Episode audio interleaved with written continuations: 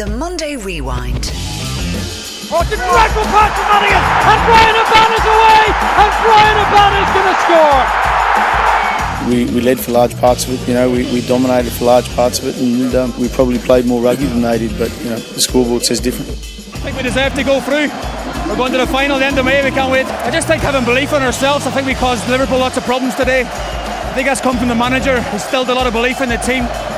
And I think if you look at the overall game, chances created, I think we deserve to win the game. So good energy in the team, and you know they obviously playing with that maybe less free, you know, a wee bit more freedom. Sorry, um, but no, overall I thought they were they were better than us. You can't be giving yourself big leaves to take back like that. But you know, it's the leagues we find at the end of the day, and the, the lads are just thrilled to get over this one and get to a final. And I thought they showed great character, even if we lost by a point or two in the end. There, we were, we were I was thrilled with the second half display. Brilliantly gathered by Colin Dunford, turns, runs towards goal. Dunford from the 20, goal for Waterford. What a finish from Colin Dunford. Derek has kind of instilled a sort, uh, well, like, quite a lot of belief and I suppose a, a, a quite a lot, I suppose, resilience also, you know. But we knew it was going to be a massive test, and we knew that we were going to get a few goals because traditionally Tip are, are very good at creating opportunities and you know and putting teams away. So we were well prepared and well aware of their ability up front.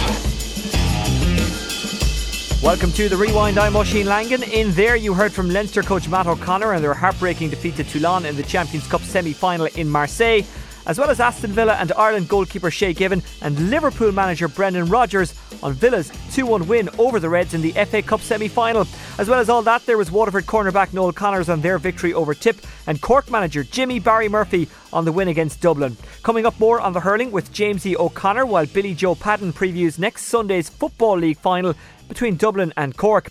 It wasn't all bad news for Tip this weekend. They reached their first ever EirGrid All Ireland Under 21 final beating Dublin. We'll talk to former Tip and Kildare player Brian Lacey, who watched that game, and we'll hear from Dessie Farrell, the Dublin manager, and Tip players Colin O'Riordan and Josh Keane. Both were excellent in Tullamore on Saturday. We'll have more on the weekend soccer as Aston Villa reached the cup final and Chelsea all but sealed the title. Paddy Mulligan joins us to analyse, and we put it to him that Louis Van Gaal thought that that was Manchester United's Best performance of the season. What does Paddy think? We'll find out later. Starting with rugby though, and Leinster's devastating defeat to Toulon in the Champions Cup. 25 20 the score after extra time. After the match, Keith Wood and Liam Toland told off the ball how Leinster could have won.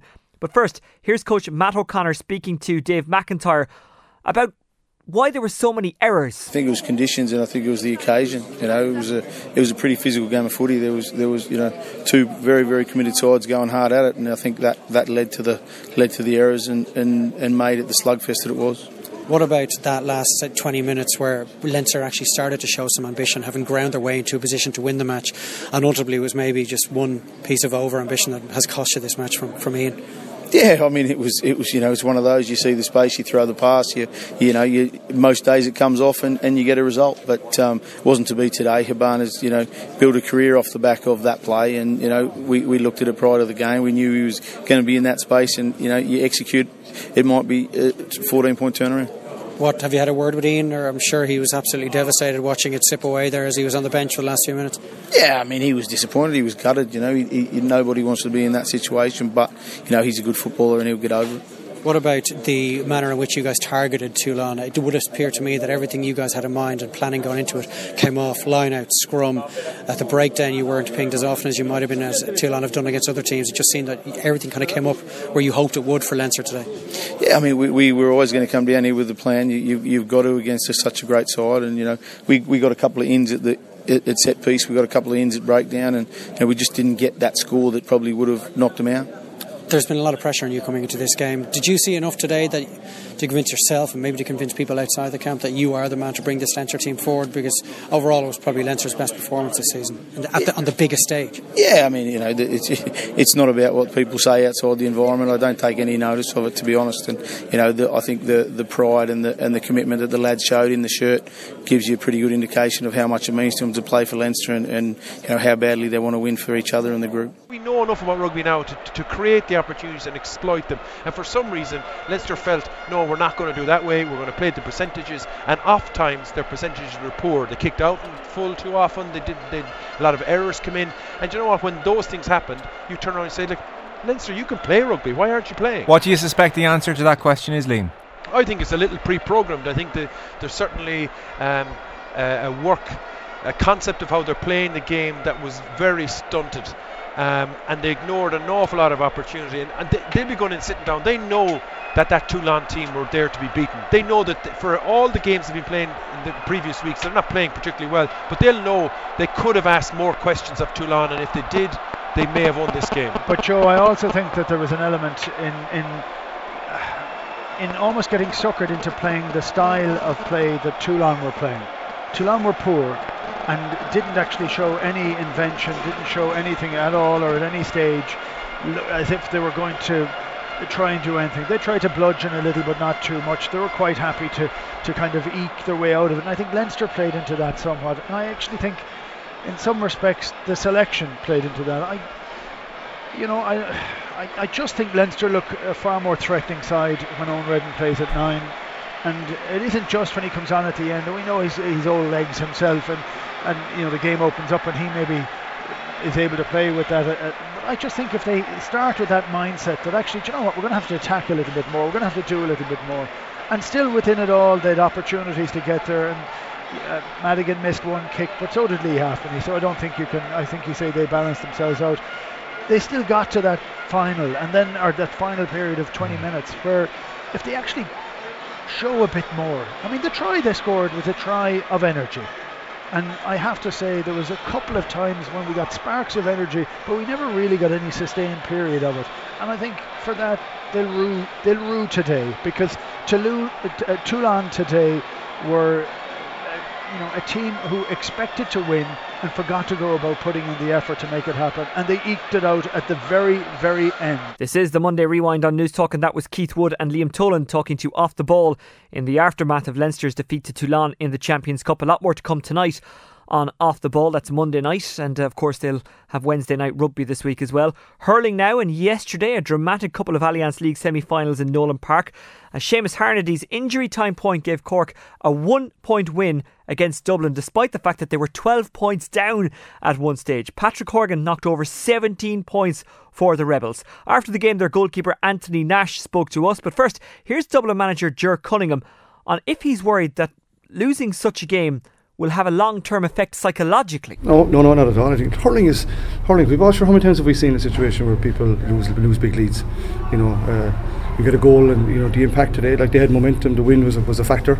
You know, a couple of points here and there and get momentum. And the goal probably was the turning point of the game. Brought them right back into the game. We came back up and got a point, but you know, uh, a couple of things at the ends. Maybe our decision making wasn't the best, but uh, no, I'd have, I'd have no worries about that. Started terribly. They opened us up a bit too easy, and I suppose at half time we were still kind of in touch um, we didn't want to drop the heads at any stage, and luckily enough, we got good scores, good times, and just had a bit of patience to stick in there. And thank God when we took the lead, it was the last buck of the game nearly. So uh, it was good old timing that way. Like we always believe in each other. Like we have a fair squad. We were missing a few lads obviously today. No Dublin were missing one or two as well. So um, you know, look, it's still the league. Um, aim started the year was kind of stay in Division One initially get into the qualifying stages and see what happens after that. So to be in the league final is, is outstanding now. This is the rewind on News Talk, and that was Ger Cunningham, the Dublin manager, and Cork goalkeeper Anthony Nash on the Rebels' win over Dublin in the semi final of the Allianz League in Nowlan Park. Still to come, the analysis of James E. O'Connor, who tells us Dublin have to stop fading out of games. But first, Waterford manager Derek McGrath and tip boss Eamon O'Shea on the Déise 215 to 119 win over their neighbours. Here is Eamon O'Shea on whether or not his team deserved to lose. Thought during the week we're a little bit off. You know, you never know till the match comes. That's all. You know, but uh, no, I wouldn't. I wouldn't be referencing that. You know, you know, when you lose by a point, you lose by a point. You know, you can search for all the analysis you want, but when you lose by a point, you lose by a point. There's no beginning or end to that statement. Really good side, you know, and in terms of, you know, I think they're really skillful. They've got a lot of energy and a lot of uh, good players. You know, and a really, really good manager. You know, who knows what he's doing. Derek McGrath, Waterford manager. You started the league in Division One B. You're ending it in the final. Yeah, it's a remarkable journey, if you like, and uh, very enjoyable. And I suppose it's probably a reward for all the lads' hard work, and I'm um, delighted for their for them and their families that they put everything on hold for the last five or six months, and now they're in the final against Cork, so it's a very enjoyable place. Two goals conceded early. What were you thinking then? Well, I was I was thinking they were scored in the traditional route, which is you know breaking ball and behind, so I wasn't too worried that they weren't worked through, if you like, more than anything else, but.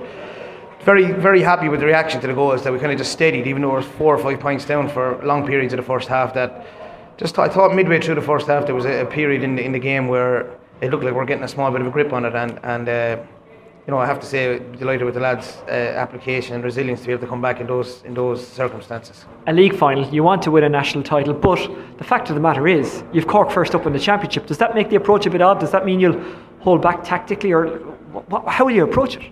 No, I don't. I don't know about the approach tactically or otherwise, but we'll be approaching it with absolutely just everything we have. And I think Cork will be the exact same. I think there'll be separate entities, there'll be separate games, and they'll be very enjoyable, hopefully, on for everyone. You know, I, I just felt there 67 minutes gone. We were a draw match there, and we just felt it was a great place to be in. You know, we were here being highly competitive with, with a, t- a team that, that were in the All Ireland last year, albeit it's only April. You know, that's the argument that people will put forward, justifiably so. So just, I, it was a great place to be, like, you know, on that line, even in a draw match. I didn't say, I said to the lads, it didn't really bother me what way the score would be. We're just trying to go through the process of, we're just going to through the process of, of performance and then seeing what way the score will be at the end, you know. James O'Connor, former Clare hurler. We've seen two pretty amazing games here in Nowlan Park. We'll start with the uh, opening match Cork against Dublin. Cork well down at half time and stealing it at the end with a Harnedy point in extra time or in injury time.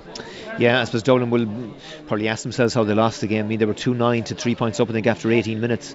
Um, you know, 9 points up at half time and, and looked, I suppose, for most of the second half if they'd, you know, maybe done enough to, to keep Cork at bay. I think 6 points up, maybe entering into the, the, the latter stages. But Paddy O'Sullivan's goal really gave Cork a lifeline, and from there to the finish, um, there was really only one team in it. And I suppose on a day when Pat Horgan got 17 points, a massive performance from Cork, uh, they showed a lot of belief to eke out to victory. If you lose that game, you really have to kick yourself because there's no excuse for it, is, it, is there? Well, I suppose look at the Dublin players didn't intentionally lose the game, but they, they, they just somehow I suppose lost their way maybe in the second half, and um, you know they were down in Clare rushing in the, the, for the game in Ennis. Again, we're in a winning position. They eight points up, a man up, and contrived to, to lose it. We all know the, the you know how impressive they were here against Kilkenny, but they still looked very very shaky when Kilkenny came at them with 13 men late on. And if there's you know, one worry for Ger Cunningham is was out of this league. It, it will be those kind of maybe fade outs late in the game when you know they have maybe surrendered winning winning positions, and they certainly were in a winning position um, this afternoon. Does that happen because physically they impose themselves so much in opposition teams? It's nigh on impossible to keep that up for 70 minutes. I think it's a combination of a number of things. Um, you know, maybe just bad decisions at particular times. Uh, I suppose the breeze was a factor as well. Um, you know, they, they, they, maybe you know just shot maybe a couple of wides at crucial at crucial stages. But I think as well that the, the, number of frees that they conceded. I mean, Pat Horgan has finished with I don't know was it 13 or 14 points from from place balls. Um, you know, if, if you concede you know freezes at scoreable positions to, to, to, to you know free takers like that guy, he will punish you. And I just thought that there was some indiscipline defending from Dublin at times when they did concede frees. And as I said, Horgan certainly was uh, was lethal today from place balls. We were saying in the first half Cork's forward line is too light. While it is skillful, they won't be able to win ball. But in the second half, they really grew into it, didn't they? And they used that skill to, to move the ball quickly and, and get their scores. Yeah, well, there were signs, I suppose, maybe you know, just coming up to the end of the, the end of the first half, that you know the, the Cork inside line were getting on a bit of ball, and you know, with the talent and the class they have, I mean, you know, these guys are these guys are accurate. They have finishers aplenty. Um, you know, but that said, Dublin still, I thought, contained them pretty well. Um, I thought Cian O'Callaghan was in was in you know trouble with with Horgan from a long way out. I thought Paul Schutte maybe should have been moved over on over on him, and maybe Dublin maybe should have maybe dropped maybe an extra defender um, an extra defender back. But I, I think you have to give credit to Cork too for you know the belief that they that they showed. I mean, you know, they never looked as if they had considered position, you know, irretrievable or the, or, the, or the, game lost. They stuck with it, and this was got their rewards in the end. Now, what about the second game? Waterford looked down and out at half time. Well, not down and out. They were three points down, but it looked like if Tip kind of upped their intensity again and started doing what they were doing early in the game to cut Waterford apart, that Waterford couldn't stay with them. But however Waterford did it, they they, they stopped Tip doing that and got enough scores despite playing a, a, fairly defensive system themselves. Yeah, well, they, really got to grips with Tip. Um, to be honest, with Russian after that opening opening salvo when you know I suppose um, Bonner got the first goal and, and Tip really I suppose carved them open for a soup, superbly constructed and executed and finished second goal. But but after that, um, you know, it was as if Tip switched off and Waterford I suppose worked incredibly hard all over the field. I mean, Jamie Barron had a massive game in the middle of the field. I thought Philip Mahony was outstanding in the half back line and Tip just sudden just just seemed to struggle to, to, to break down as Waterford's defensive defensive system. But that shouldn't have come as any surprise to the Tipperary players. I mean, we knew what way Waterford were going to set up. Um, it was, as I said, no secret that they were they, they, were going to set their stall out the way they the way they did. But you know, Bubble struggled to make any impression today. Um, Callan had a second defender, I suppose, sitting in front of him. I suppose Noel McGrath obviously wasn't wasn't available. Lara wasn't uh, wasn't on the field. And you know, if there's a worry for Eamon O'Shea, it's maybe you know how easily contained the rest of the Tipperary attack were.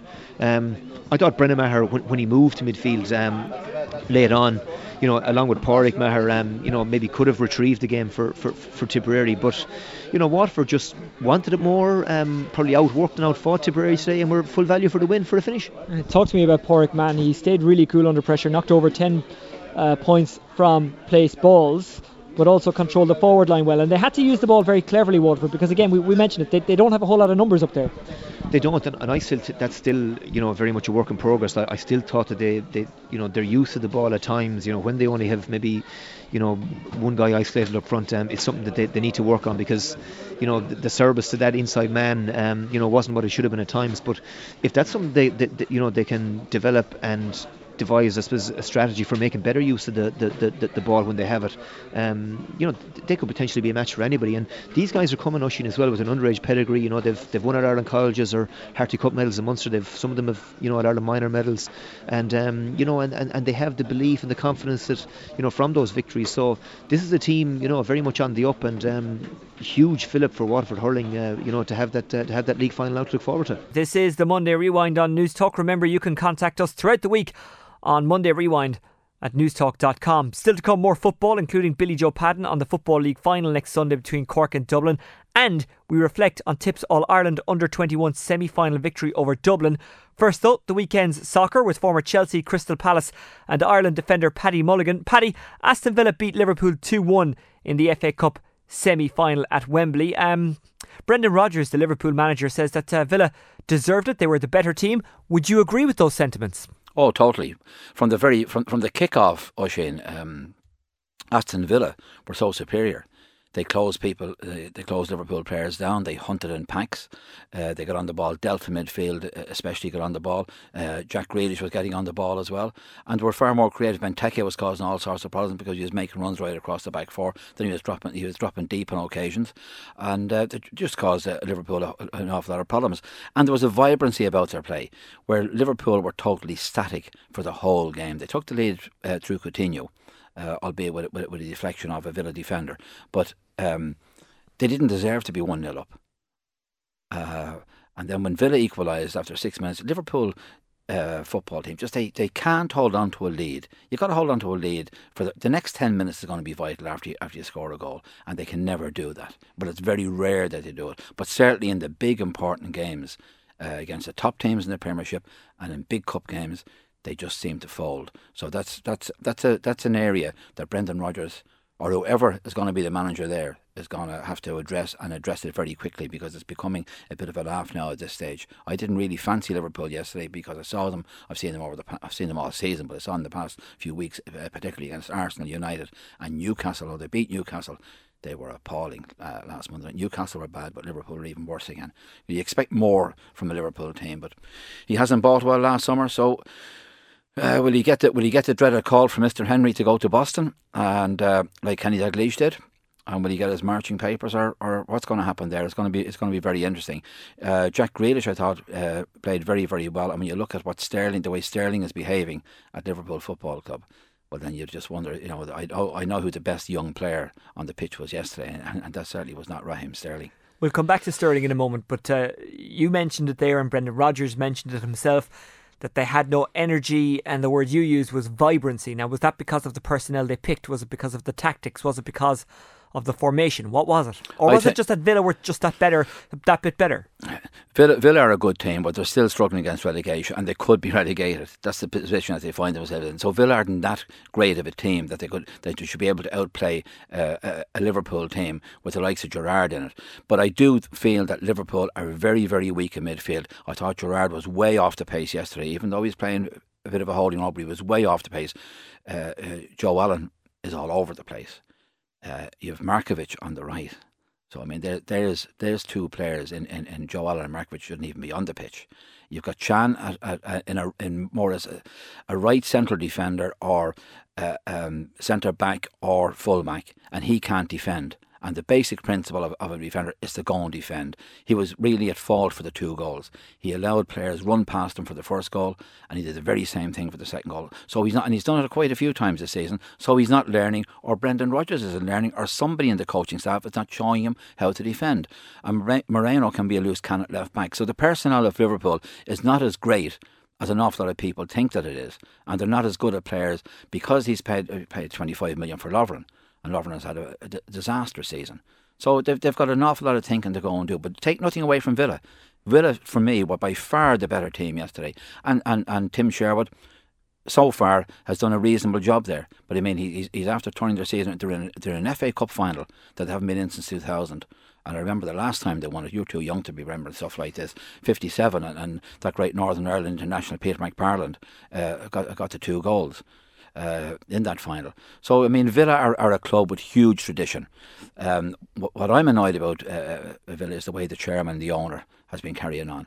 It's up for sale. It's not up for sale. There's, you know, there's no degree of certainty of what's going to happen at Aston mm. Villa. You don't know who's going to be going there. And then, of course, the the, the, the weird appointment, as I, I saw it, of Roy Keane as an assistant there. Well, that that spelled that was doomsday as far as I was concerned. I was I was amazed that Villa took him, but not amazed that Paul Lambert was involved in the in the situation either.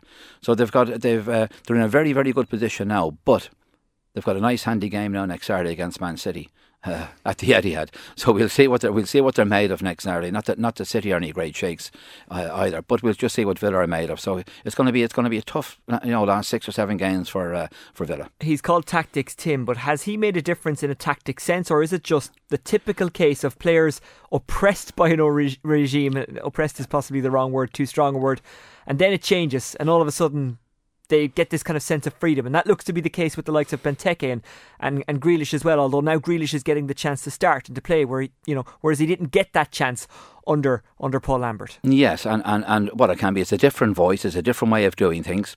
Uh, Tim Tim uh, Sherwood would be a very uh, vibrant character, and he he wouldn't be shy in what he would have to say. But I also think he would put an awful lot of responsibility onto the players' shoulders. That you go out and you go and express yourselves, and we'll see where this takes us. And that can work. Brian Clough was a master at doing stuff like that. So that can that can that can very easy work. And especially with players, as you quite rightly say, were oppressed from the from the from the previous regime. Um, under Paul Lambert, you would say, right, there's, there's, there's, they can go and express themselves, and there's an expression of, of, of confidence, an expression of feeling uh, for, for the club and for the game. And people just go and, and, and, go just go and say you go and play and you know what you're you're you're, you're yeah. best at doing. So you go and do that to the very best of your ability. And sometimes that can work. Now I think it's a very short term way of getting results. But right now it, it it doesn't matter. Once he gets the results at the end of the season they stay in the Premiership if they're in a cup final they might they might easily go on and win it so I mean, he, he will have he will have earned his corn in the in the few months that he's been there. Arsenal weren't particularly impressive in beating Reading in their semi, were they? No, and Arsenal are Arsenal are up and down like yo-yos. They, they've uh, they've got a, they've got a smashing team. They've got some very very skillful, technical, technically gift, uh, gifted players. Cazorla would spring to mind straight away. Ozil is a bit of an enigma, and that you never know what you're going to get from. Uh, by and large, thus far it, has been bad. Giroud uh, hit hit a great streak there over a period of games where he scored goals for fun. Um, but they still are a very, very dangerous team. They may have taken Reading for granted, which is a very dangerous thing to go and do in any game.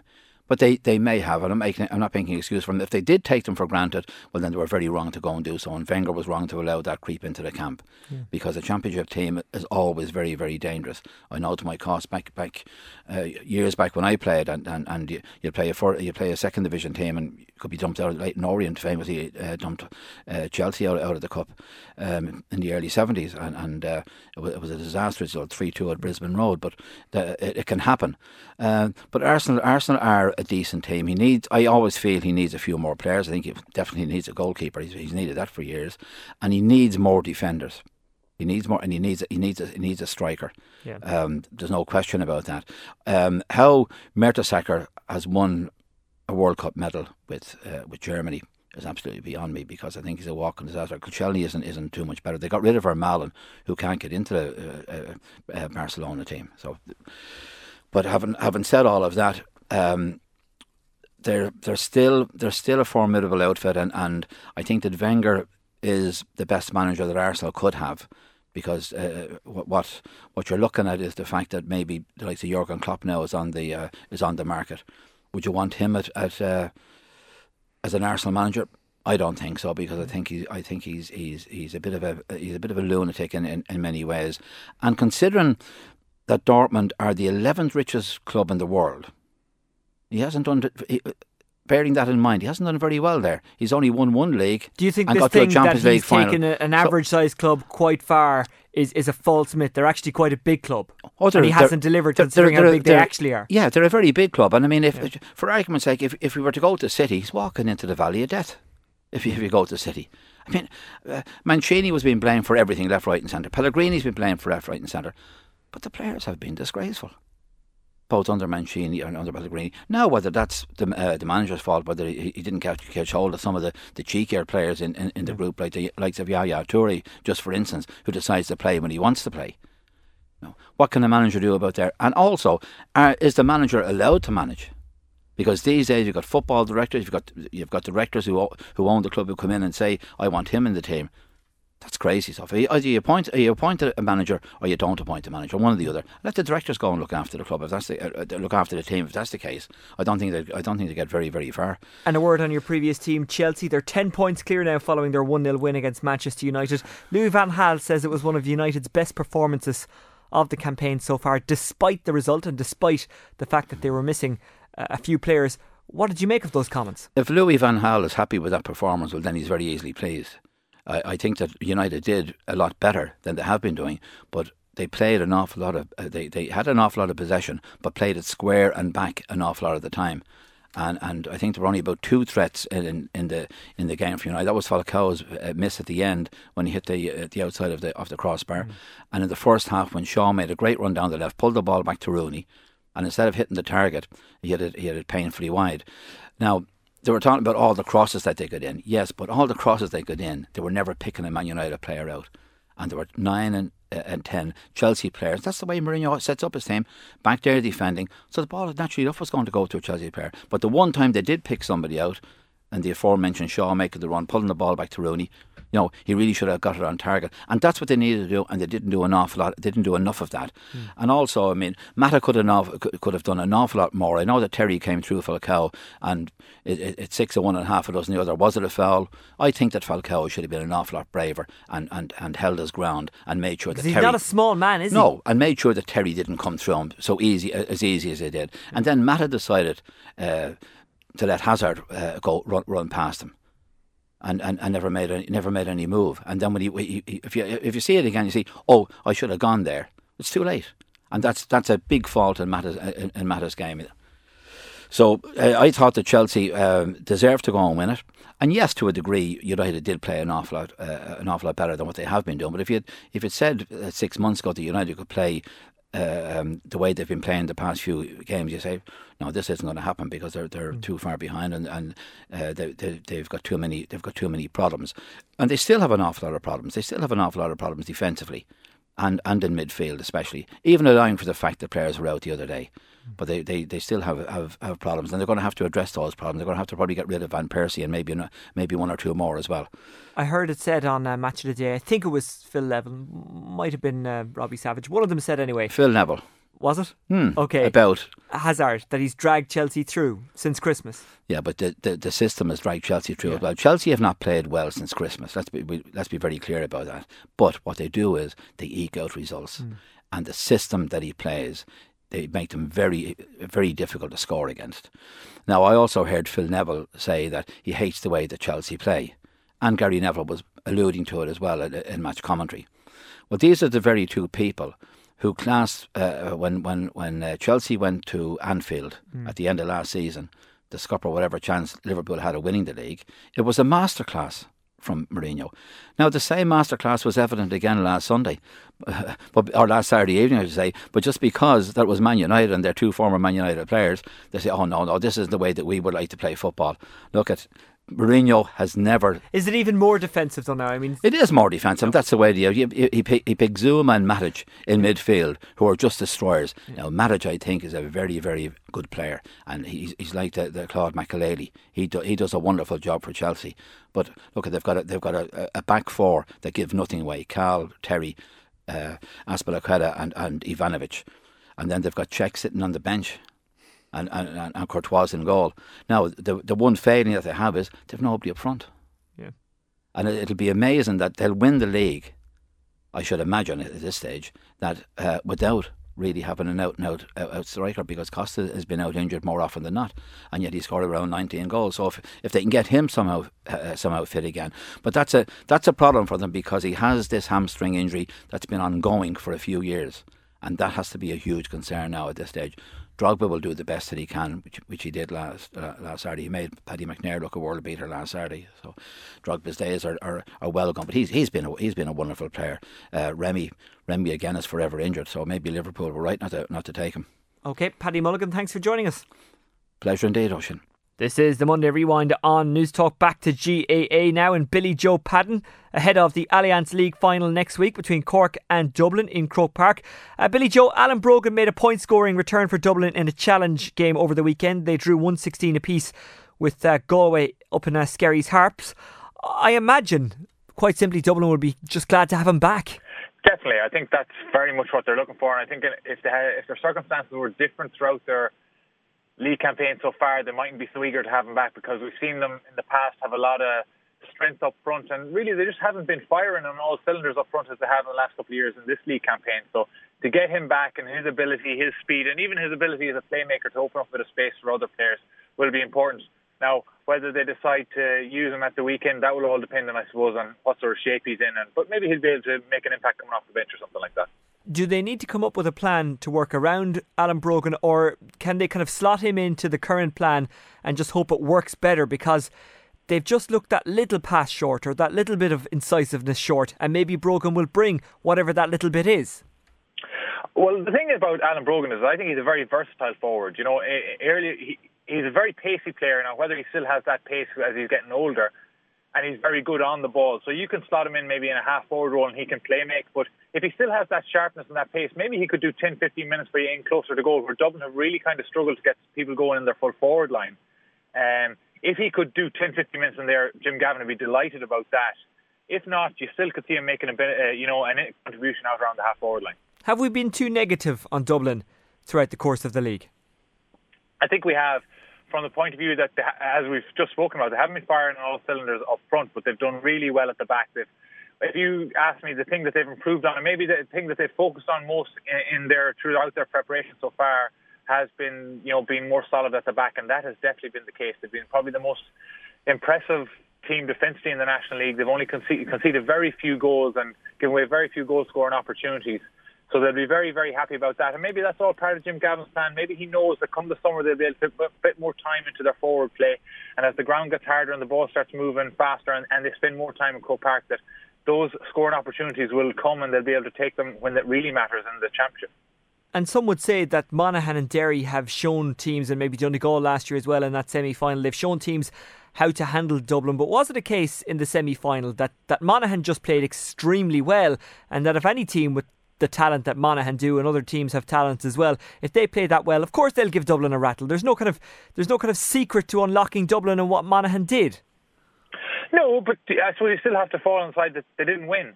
And I think it gives you your best opportunity to beat Dublin to play that way. We've seen that with Donegal in the past. That you have, you cannot play an open game of football in Park against Dublin because they will just cut you to shreds.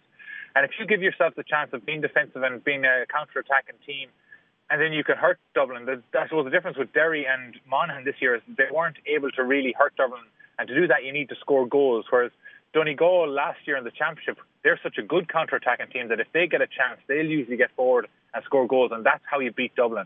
And unfortunate for Derry and Monaghan is that they just haven't been able to get the goals when they've created the counter-attacking opportunities against Dublin. Now Cork are Dublin's opponents in the final next Sunday. What have you made of uh, Cork in the league so far?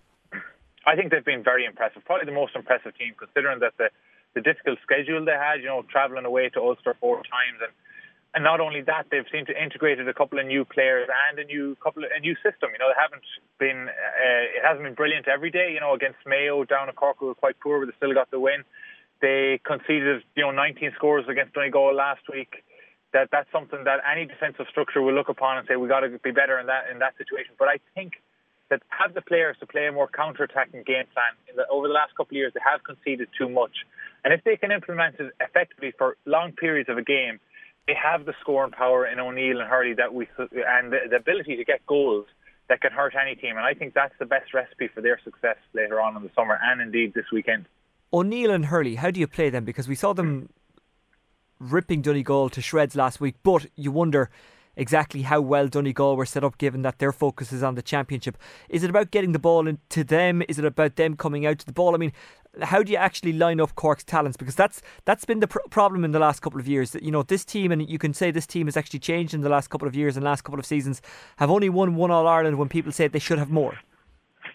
Yeah, I think uh, they should have probably had more during that. But there's a lot of new players in this team albeit the likes of Cadogan and O'Neill are, are, still there and they're showing the leadership that's required. Um, I think in order, Hurley and O'Neill have been so impressive. And when Cork do drop numbers back and play on the counter attack, you know, it, it sets up a perfect situation if Hurley and O'Neill have space to play into because they're both very good ball runners. They can win the ball out in front, they can win a 50 50 ball, they can kick from long range points, and then they have a goal scorer's instinct when they get closer to goal. So they're really hard to handle. And I think the only way that you can nullify those guys is if you get numbers in around them. So you're talking about getting three and four men in around those two guys. To, that if they beat the first man, that there's another defender there to put pressure on them to stop the long range shot or to stop them taking on their man and getting in for a goal opportunity. So that'll be a key uh, thing for Dublin because you really don't want to leave them in one-on-one situations because if they can get the ball, uh, the ball in their hands, they're very, very dangerous. And Dublin seem ideally set up to deal with that because for all the talk of Dublin coming up against blankets, they're not afraid to drop players back themselves. No, and as I said earlier on, that's the thing that's been most impressive for me uh, about this Dublin team throughout this league campaign is how they've got players back and, and they've defended really well as a unit. And it's a 15 man game, and, and they've asked players that are, you know, have players that have a lot of attacking attributes, whether it be Michael Darragh Macauley when he played, definitely Paul Flynn and Diarmuid Connolly when they played even Dean Rock when he stayed in the half forward line to get back and help out and you know plug a few holes in their half back line and defend. And it really has helped their full back line and it has given them a lot of protection. And it is, I suppose the one thing you, you notice about Dublin defenders is that they're aggressive in the tackle and they try and create the turnovers quickly. And once they've had that extra protection of some of the forwards coming back helping them out, they've you know they've had the confidence to go and really engage and try and create that turnover. And they've done it really well in, in certain games. And just before I let you go, Armagh, your own, well, the, the, the county you live in, we'll say, um, yeah. they're in the Division 3 final. Very important that they got back up because I suppose for Divisions 4, 3, and 2, this is just a, a good extra game to have, but the, the, the, important work has already been done in getting promoted. Yeah, both Armagh and Fermanagh were very impressive, particularly in the early stages of the league, and you could see that their focus was on getting back up to Division 2 and uh, they, did that job really efficiently. Uh, uh, they kind of had it wrapped up with a two two weekends to go really in the league. And then this is a one-off game. It's a good chance for, uh, particularly for Mana, to get experience playing in Croke Park. Uh, the Armagh lads had that experience and a couple of good games there last season, so they'll be glad to get back there. And, but Armagh will really be looking to push on and show that they can be a force in the Ulster Championship by, you know, getting one over on Fermanagh here. They're a stronger team. They should be good enough to beat them and they should be able to show that in the wide open spaces of Croke Park, and that'll give them a good lift going into the into Ulster Championship. And tradition dictates that I ask uh, for a um, prediction for the Division One final. You know what? I'm going to go with Cork. I think they'll want it that bit more. I think Dublin really haven't been that focused on the league, and it just shows how good they are. That they've, you know, haven't really been that focused. They still managed to find themselves in a league final. But I, I think Cork, this with the new players and your management teams only in their second year, they'll be really looking to get some silverware. So I'm going to go with Cork. I think they'll be able to get the goals that they require to beat Dublin, and I think that they might just be a bit better defensively than they were last weekend. Billy Joe Padden, thank you very much. This is the Monday Rewind on News Talk, and what a weekend it was for Tipperary, who beat Dublin to reach the All Ireland Under 21 football final against Tyrone, who beat Roscommon over the weekend. Let's get the analysis of former Tip and Kildare star Brian Lacey, who'll also talk to us about uh, Kildare and where they're, they're at. Remember, they were relegated uh, to Division 3. First, though, it's the under 21 game, and Dublin manager Dessie Farrell and the tip pair of Colin O'Riordan, the midfielder, and forward Josh Keane. I started by asking Josh what reaching this All Ireland final means to him and his fellow players, and, and maybe even Tipperary football at large. Oh, it means a lot. We trained there for last since October, November. All the hard work and the run in the mud came after the, the this week. Thought the fitness took us over the line there the last 10 minutes. Proved us we were good enough to get there certainly good enough to get there. The better team won, Dessie Farrell admitted that. It was your ability to win the breaking ball that maybe set, sep- separated you from Dublin today. Would you agree with that, Colin? Uh, yeah, look, we um, we focused a lot before the match on the breaking ball, and we done a lot of a lot of work on it in the last week there in training. To be honest with you, Cork destroyed us like on the breaking ball, and we knew we had to step up. I think the lads, in fairness, and wing backs, wing forward, Josh beside me here, they stepped up to the plate they, like it's the breaking ball is all about hunger, and I think the boys were very hungry today. And to be honest with you, you could have put any team out in front of us today, and we, I think we would have bet them. There was just that much hunger in the team. Josh, early in the game, he created chances, but he didn't take a whole pile. Was there maybe some nerves, or was it the wind? Why was that, and how did you settle back into the game? Uh, there was a strong, strong stir there, uh, kind of curling wind there. It was hard, hard to shoot and go, and they were putting a lot of pressure on us as well when we got inside. So we knew if we, we were calm and collected in the second half, we knew the points would go over. We thought we were well good enough in, the, in half time to take the lead and push on. Colin, what does this mean to you? Because I suppose you were injured on the run into the Munster final. You played, played very well. Now you're through to an All Ireland final.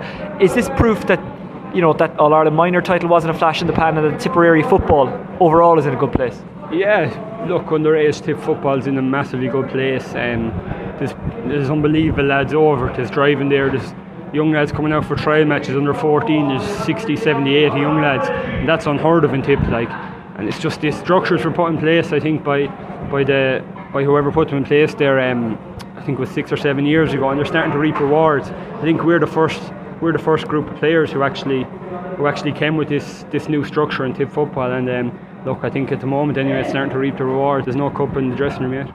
Dessie Farrell, Dublin manager. Um, tip, I guess, just a better team on the day. Yeah, um, I think we can have no qualms. Um, you know, the, probably our, our performance overall um, wasn't what we would have hoped, and um, I think definitely Tip were the better team on the day, and uh, they just had the know-how and creativity to get the scores uh, when they were needed, and we struggled. You know. Brian Lacey, former Tipperary and Kildare footballer. Tipperary beat Dublin in the All Ireland semi-final, 14 points to 12, and you can't say that they didn't deserve it.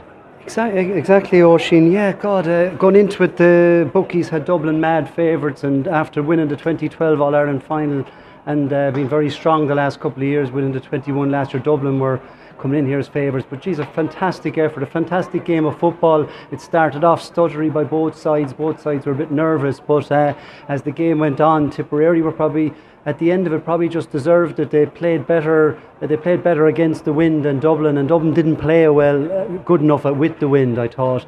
Uh, in the second half, I thought Tipperary worked very well in the middle third, and Colin Reardon and uh, Stephen O'Brien were just outstanding, along with Ian Fahey. They grabbed the ball this game by the scruff of the neck. Uh, defence were, were outstanding as well. Evan Comerford, his kickouts were exceptional, and from one from two to seven. Um, they closed down that front three Dublin threat, which was which was excellent. And look, the game was the game was inches away at certain times from swaying different ways. And in defence, I thought there was a couple of times where Costello was only one step away from burying a goal, but there was excellent decisions made by the the Tipperary full back line, and it's the same at the other end. Tip could have could have got a goal or two, but I think overall Tipperary were the better team. The Dublin didn't get enough enough ball in the middle third like they did in the Leinster Championship, and they didn't have a platform to, to get quality ball into their full forward line, and that probably was the difference between the two teams did the experience of many of the tip players tell? A lot of them have All Ireland medals in minor grade, but they've also played a lot of senior football very young. Some of these guys are in their second and third season with the tip seniors. Yeah, certainly. Yeah, look, you can play all the years senior you want, but you still have to have experience beating a Dublin, a Kerry, or Cork, and those guys have done it at whatever level it is. And uh, they like what was striking was when Dublin went three points up in the second half, and Colin Reardon went up and got a point and he turned around and went up to the crowd, and all the crowd got involved, even probably neutrals as well, because they were looking forward to a, to a game of it. And uh, and basically from there, then the other guys took that leadership from Colin and basically. And, and, and got a few nice scores, and guys like Kevin O'Halloran and then started to get the momentum. He's a confidence type player, and when he got that, he was lethal as well. Now, this team will keep a cool head going into the All Ireland final, whether it's against Roscommon or against Tyrone. Those two play in Sligo a little bit later on how important is that keeping a cool head for this tip team? Because we even saw it here this evening. They, they celebrated a wee bit with their fans and their family, but then I saw them walking off into yeah. the dressing room as if to say, This is normal, let's yeah, focus. Exactly. Well, Tipperary have an advantage over, I suppose, Tyrone and, uh, uh, and Roscommon or any other counties in that respect because down in Tipperary they can go about their business. You know, there's not going to be massive support at, at Tipperary football matches, and there won't be massive pressure on them, which there is in other counties. So that's going to help them. But Tommy Toomey is a grounded guy.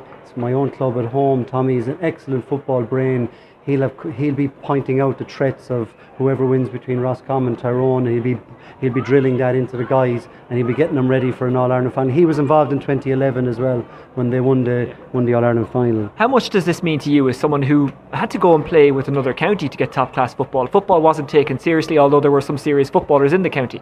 Ah, it's, as a Tipperary man, I'm delighted to see. Look, I, I love to look when you when you're growing up these guys here, like winning today, like they, they would have grown up watching Declan Browne and Derry Foley, Peter Lambert, and Philly Ryan and guys like that, and and they would have seen them, you know, getting some sort of success. They're nearly doing it, or winning a Tommy Murphy Cup and things like that. Drawing against Cork in the championship one stage. In championship, and, be, and and having Kerry on the line back in the late '90s a couple of times. So they've grown up seeing that and.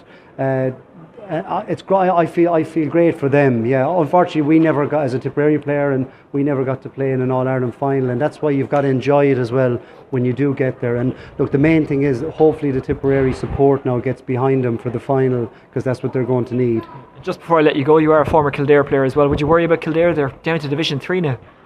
I wouldn't worry about all actually, uh, it, because I, I, there's a serious talent of players coming through the last three minor teams have been very strong.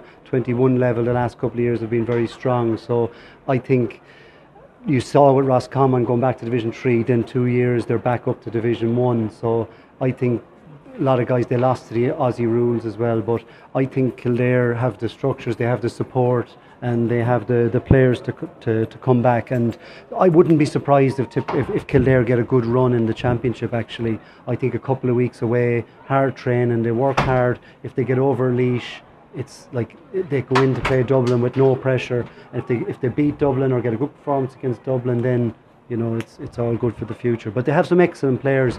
I would imagine Jason will look at the Neil Flynn's and Ryan Houlihan and guys like this now from the 21s. That was former Tipperary and Kildare footballer Brian Lacey speaking to me in Tullamore after Tipperary had beaten Dublin 14 points to 12 in the Eirgrid All Ireland Under 21 semi final. A surprise to some but not to those who had seen Tipperary play this year and who had followed Dublin as well because their form wasn't great. This is the Monday Rewind on Newstalk. I'm Oisin Langan. Remember, you can contact us on uh, Monday Rewind at newstalk.com. We'd love to hear from you at any stage throughout the week. Raf Diallo of Team 33 and Off the Ball is with us. Raf is here to talk about the Champions League uh, games on Tuesday and Wednesday of this week. Raf, good day to you. Uh, hello, how are you? Well, we'll start with Tuesday. Um, Barcelona taking on Paris Saint Germain. They're 3 1 up going into this one, and it's hard to see anything but the Barca win or passage to the semis here, isn't it? Yeah, based on the first game as well, where, you know, Barcelona, well, Barcelona were fairly impressive, you know, and their front three, I think, lead little introduction. You know, the, the your, you've got your Messi's, your Neymar's, your Suarez's, and they just outclassed PSG the last time. So I wouldn't, you know, at home as well, and with a two goal gap, I can't really see it going any other way, and particularly based on you know the the results they've had over PSG over the years, Barca have generally come out on top, bar I think about one exception. So I would think it's a job over, job done. Yeah, but Zlatan has something to prove, and he'll believe he can bring his team through. Now, if he believes that will the other players believe it? Or is it a case that Zlatan will come back in and will actually be quite divisive? As talented as he is, maybe he's seen as the, the big ego and guys don't like him. Well, he is the big ego, and I think he'd admit it himself. But, you know, he there's often be it's often been said that himself and Cavani don't really see eye to eye, and there's little issues like that. But I, whether he comes back or not, I can't really see his presence alone being enough to topple Barcelona, especially at the Nou Camp, and especially with the weapons Barcelona have and the gap particularly the gap is the most important thing. Now, the most interesting tie that night is not actually Barcelona Paris Saint Germain, it's Bayern Munich against FC Porto, and TV3 actually changed their schedule to show this. They were going to show the second leg of the Barca game. Bayern 3 1 down going into this one. They are at home. They are at home, and but you know, there's so many things have come out since uh, since that three one defeat. Obviously, I don't know if you heard about the medical team yeah. and the their their long time club doctor leaving because it was he seems to see the defeat kind of being blamed on him, or at least that Guardiola implied that uh, defeat was down to the work of the med- medical team. And fair enough, they have a lot of injuries. You know, Ribery was out, Robben was out, Alaba was out. There's a couple of others as well. So there is a bit of an injury crisis. But I don't look. Every club goes through one, so you can't kind of go around blaming the medical staff. But either way, it's not great preparation going into a game. As much as on paper Bayern Munich are you know, are clearly superior to Porto. Porto are dangerous, as they showed. Um, you know, they pressed Bar- or they pressed Bayern Munich early on and paid dividends, and there were a lot of like fairly char- un- uncharacteristic errors from the Bayern Munich defense, particularly Dante. But uh, you look overall, I actually don't know if I could, if I would actually confidently say Bayern Munich would come back. They have the capabilities, but the fact is Porto are dangerous, and they have they also have a two goal gap. So it's uh, you know Porto could easily maybe, especially particularly if Porto can get a goal, you might actually fancy them to just uh, pull off or at least complete one of the biggest shocks at this stage of the competition. It does seem like Pep is going down the Homer Simpson line of this is everybody's fault but mine by blaming medical staff members. I mean, I don't think I've ever heard a manager do that. Well, he's rolled back a little bit. There was a there was a video there was a video clip uh, that kind of came out or a vine um, more so kind of showing about six seconds after I think can't remember which goal which Porto goal, but he was basically clapping and it seemed to be you know sarcastically at somebody on the bench who I think many people believe it was actually members of the medical team, but Guardiola has since kind of come out and said that it wasn't aimed at the staff that he was just. Uh, showing his disappointment in general, which I don't buy. The you look, you actually look at that video clip. You look at the Yeah. way you look at the Sounds like the implosive personality Yeah. who would fit very nicely at Manchester City, actually.